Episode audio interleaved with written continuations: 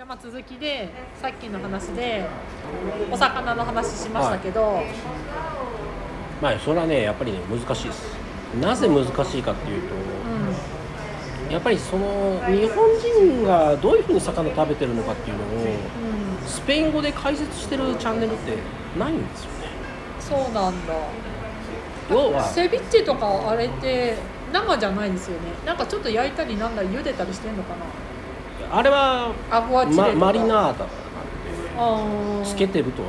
つけてるんだ。あとなんかエビのなんかパサパサしたやつ売ってるじゃないですか、は あれなんかスーパーで賞味期限切れてるやつ売ってたからこれ切れてんだけどって言ったら なんか裏からシール持ってきてプラス1ヶ月ぐらい に伸ばして、まあ大丈夫だから食べれるからって言って渡された時があるんですけどね。いまあまあまああの、うん。大丈夫ではあるんですよ。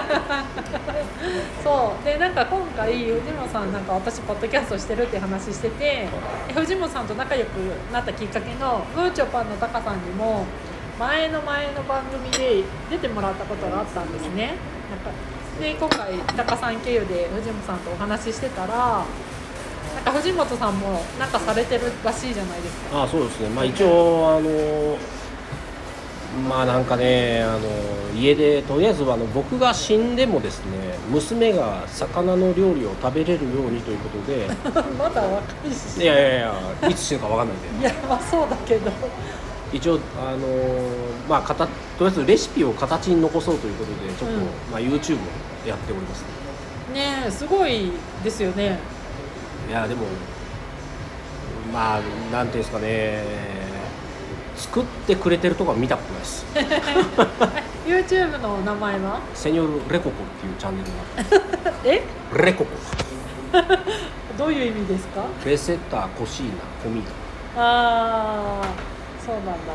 あれ作るの大変ですよね結構。タまああの編集がとにかく大変です。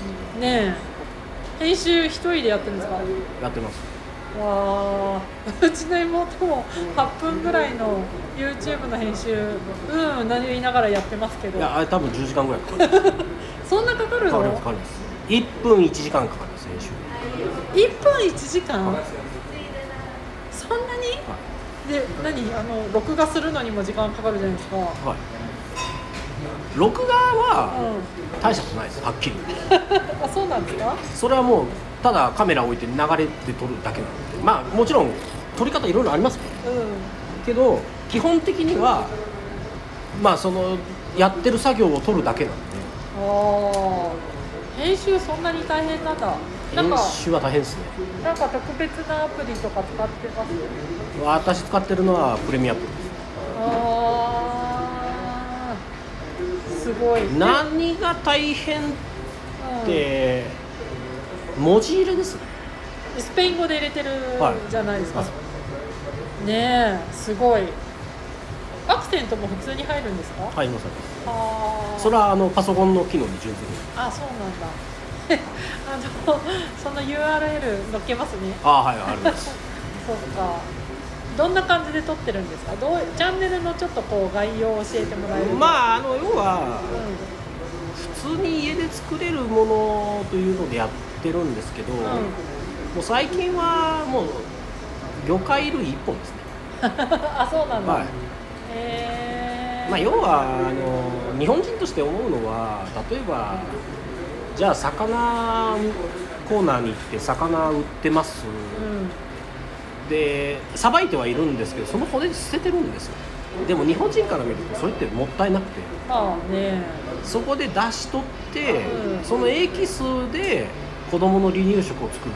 ああそうすると子供そそれで魚食べたことになりますね。はいはいはいはい実際にそうしてたんですか？してあそうなんだ。だからうちの娘の離乳食は、うえタイとかハマチの出汁から出たおかゆですからね。ん、あそうなんだ。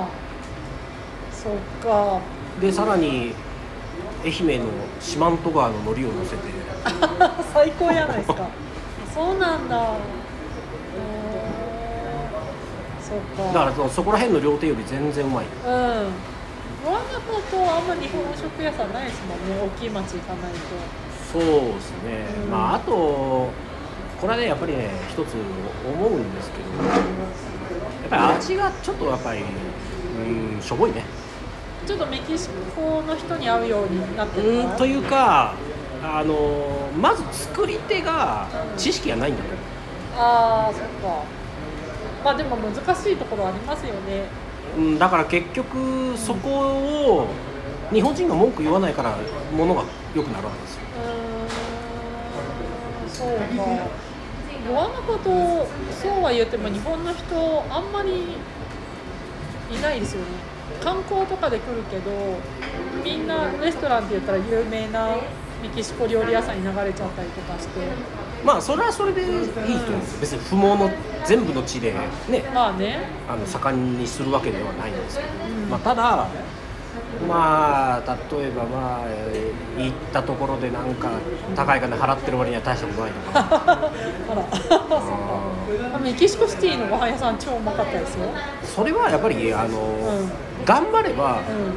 あの客が来るからなんですよ、そうね。お金持ってる人はいるんですよ。そうね。まあゴアナハと学生以外でもあるしなかなかねそういうお金を持ってる人があんまりいない。ん。でだからねもうあのよくあるのが、まあ、ちょっと別に日本料理屋じゃないですけどね先週韓国料理屋にあ行っあえあそこの？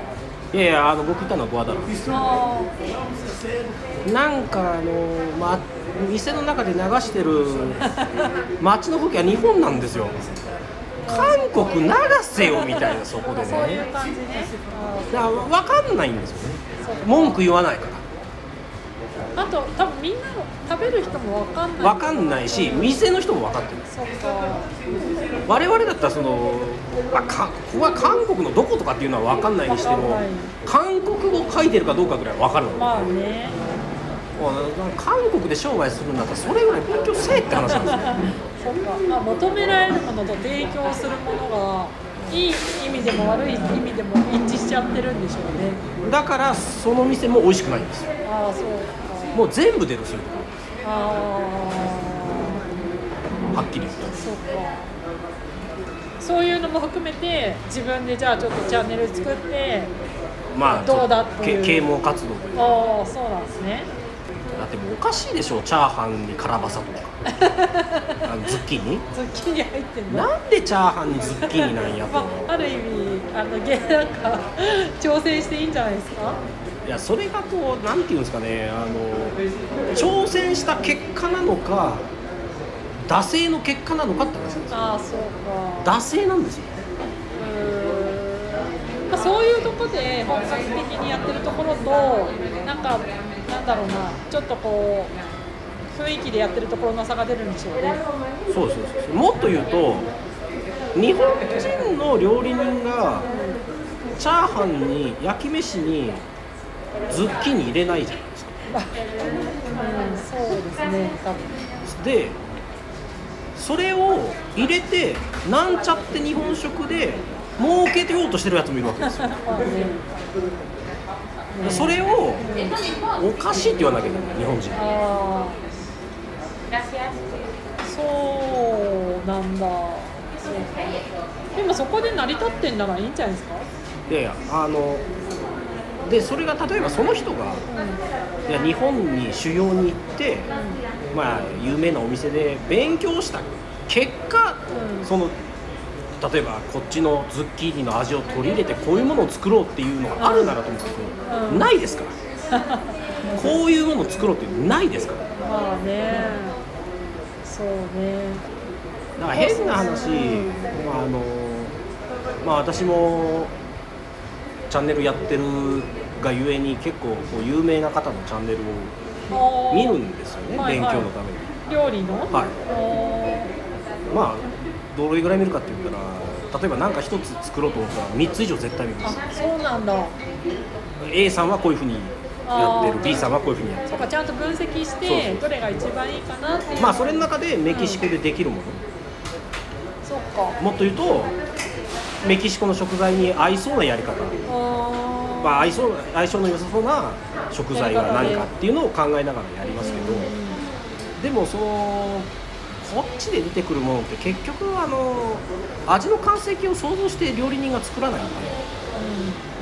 なんかもう1から10までの順番作ってはいできました200ペソはい以上なん。ですよそうね200ペソだと1000円ぐらいいや違うか。今もっと高いの1500円とか。な結局その食べる人がどういうふうな状態で食べてほしいのか、うん。どういうふうに思ってもらいたいみたいな狙いっていうのが全くないんですねまあそうか。そう言われるとケレ太郎とか比較的その日本人の人が多くいてあの、まあ、下も超えててっていう人たちが行くところはやっぱレベル高いですね。美味しいご飯も出るしまあレオンもそう言われると。いやそうなんですか。私日本食あんま行かないからわかんないけど。ーいやあのー僕はないないと思います。ケレタロに。あそう？それは日本人が美味しいだろうって思ったレシピをメキシコ人がやってはいますけど、うんうん。やってるメキシコ人はそれを分かってないですなんか日本人の人やってるとこちょちょこちょこあるじゃないケレ太郎とか、けどそれはレシピは日本人が作っててあまあ、うん、もやってるのはメキシコ人ですあそうそうねだからその証拠にうん。行ったら味が変わるんですよ。あそういうのもあるのか。それ反対に日本でも起こってません？タコス屋とか。まあ、だから逆に日本人は別にタコス食わなくていいんですよ。無理くりそれ同じことがここでも起こってるってことですよね。そうそうそうああ面白い。そういやだからそれはまあもう練習不足です。はっきり言って。その日本人のタコスに関して。はあでもさっき言ってたその材料がないっていうのも入ってくんじゃないの？それこそほら日本で食べるタコスって大体あの小麦粉のトルティージャだけど、はい。やっぱりこっちからトウモロコシの粉とか送るの大変とかうんまあ、まずトウモロコシの種類が違いますよ。まあね。そういうのがあるんじゃないのかなこっちで起こってるまあだから結局じゃあそれがなんで成り立つのかあるいは店として潰れないのかって言ったら客は味知らないからです。同じ。はい。ね。いやーそうですね。まあだから、あの例えばなんか食べてて日本食料理屋で味どうですか？ってメキシコ人に聞かれてスペイン語で聞かれて細かく言いますか？ってうまいねみたいなもううまうまいでで、ん。いいやみたいな。うん。だから結局、まあ、それはお客さんとしてうん。まあ味と評価点に立ってないよっていうことでもあるんですけど。でもそれをやっぱりあの声を大にして言う人が増えないと良くならないです。よまあねそれは本当そうだと思いますね。まあだから逆に言うと日本人がやると間違いなくうまくはなる。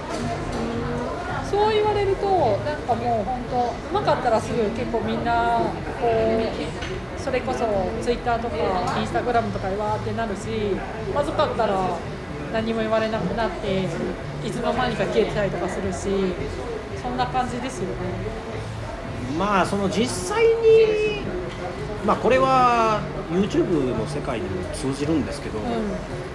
まあ、例えば動画を1本見て「いいね」っていうボタンを押すか押さないかっていうのも一つ面倒くさい行為ではあるんですよ。それが感想書くとかコメント書くってなるそうね。ともっと面倒くさい行為になるうん結構 YouTube でそういう評価をもらうのって大変ですかうん。大変だと思いますそうねポッドキャストも結構大変ですよ、うん。だからそのなんていうんですかね。一言あ例えばこのポッドキャスト良かったですって例えば良かったですって書くだけなのか何分何秒のこのネタが面白かったですって書くのか、すごいそれはコアなファンの人たちですね。まあだから、もう当然書いてくれるのは嬉しいんですけど、うあのその中でもやっぱりこうどこを強調したいのかっていうのをこちら側が作っていかなきゃいけないんですよん、そうね。そうね。なんか悪いところを指摘された方が嬉しいタイプですか？それともあここ良かったですよっていいところを指摘されたいですか？なんかポッドキャストやってて結構こうこれをどうにかした方がいいってそれよりはこれをやってほしい、あーそうね。それはいいかも。こういう話をしてほしいとか。ああいいですね。こういう人さ連れてきてくだああさそうねいの方がうん。まあ知りたいことじゃないですか。そうね。で自分も提供できるかもしれないっていうねそれはいいですね。なんか相互コミュニケーションの一つですね。まあ、だから実際私もありますよそれあそうなんだ。えこれやって次とか？そうそうそう今なんかあるんですか？次これやりたいなとか。あその YouTube ですか？はい。まあちょっと今進めいやつ、まあ、企画としてやりたいのはあのこっちの魚って血抜き甘いんで魚釣りに行って釣った魚をどう血抜くかっていうのをやりたいです。あーいいですね。あのうちの妹たちがそれやってるので、はい。ぜひ。道具も買ったんですよ。あ血抜きの？あそうなんだ。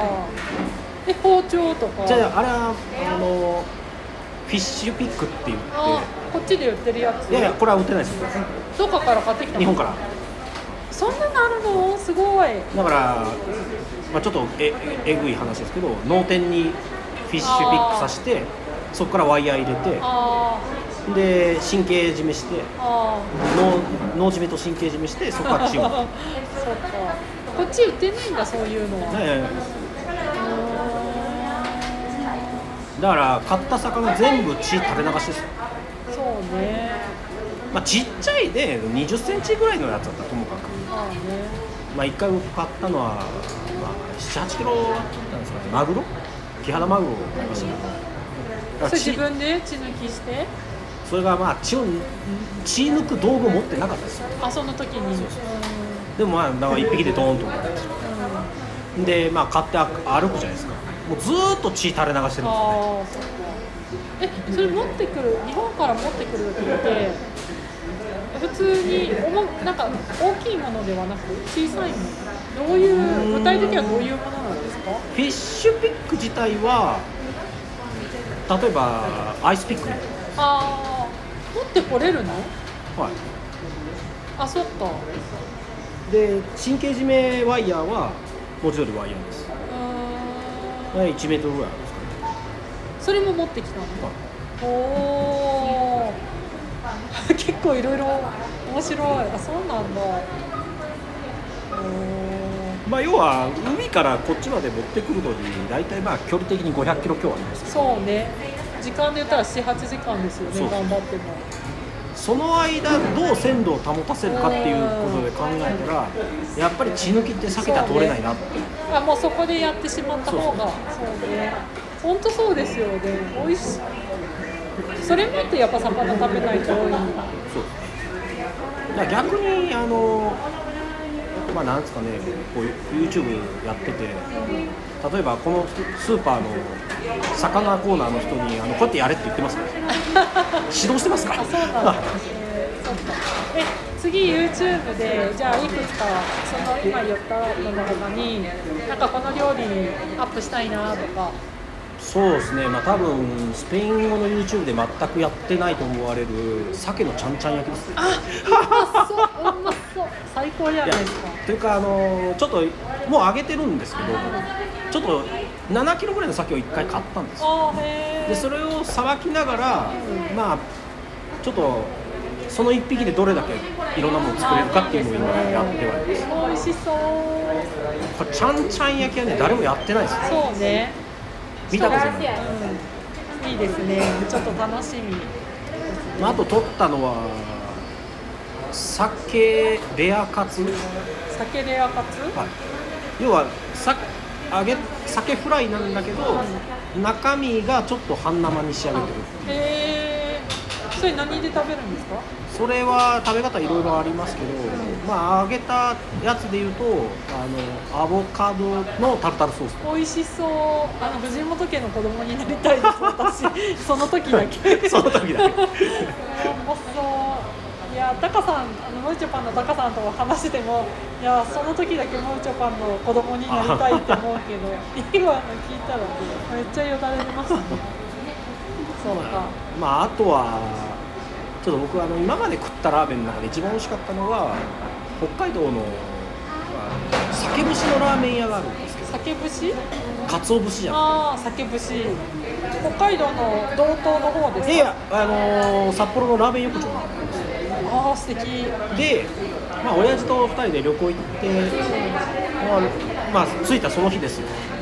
まあ夜すすきのだからあちょっとラーメンでも食おうやって探してそれでこれだって思ったラーメン屋がその酒節屋の酒節のラーメン。あえー、味は何？酒です。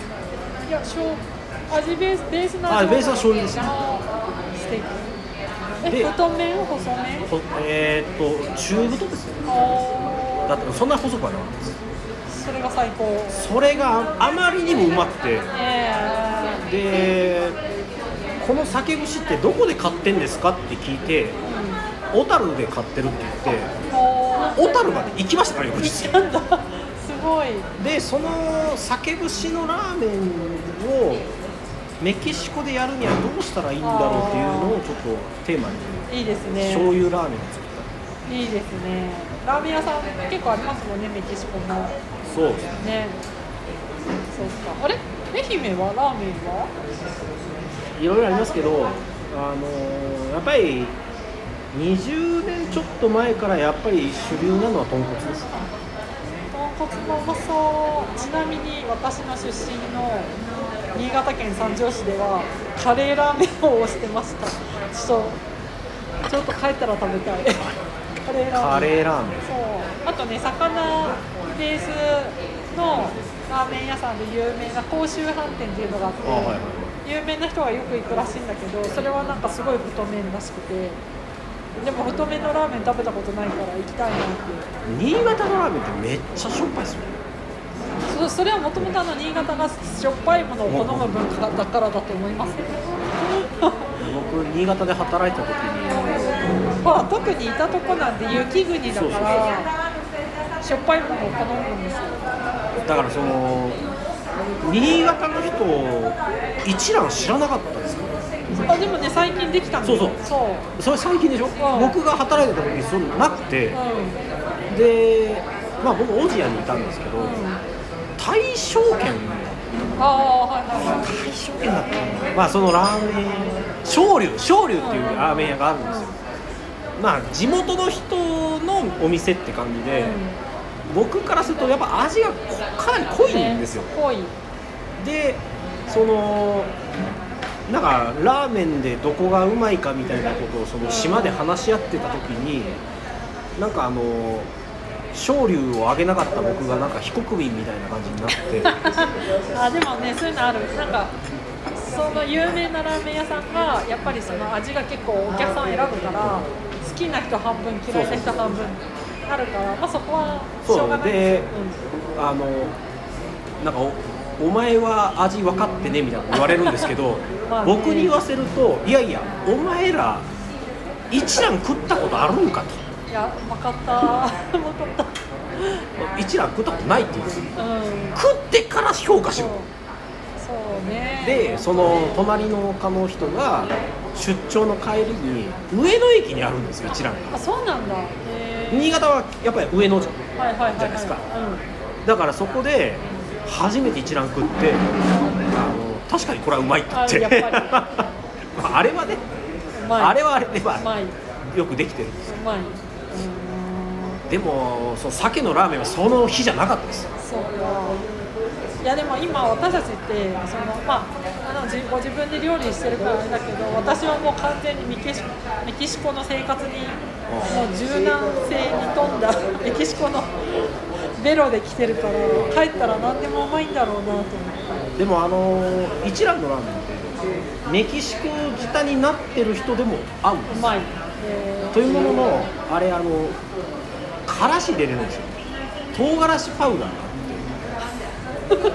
があ もうお腹グーグー言ってきた。そこでがっつり辛めにできるんですよ。ああそうなんだ。でまたその豚骨スープがその辛いだけじゃなくてそのまろやかな感じにしてうん。仕上げてくるんで。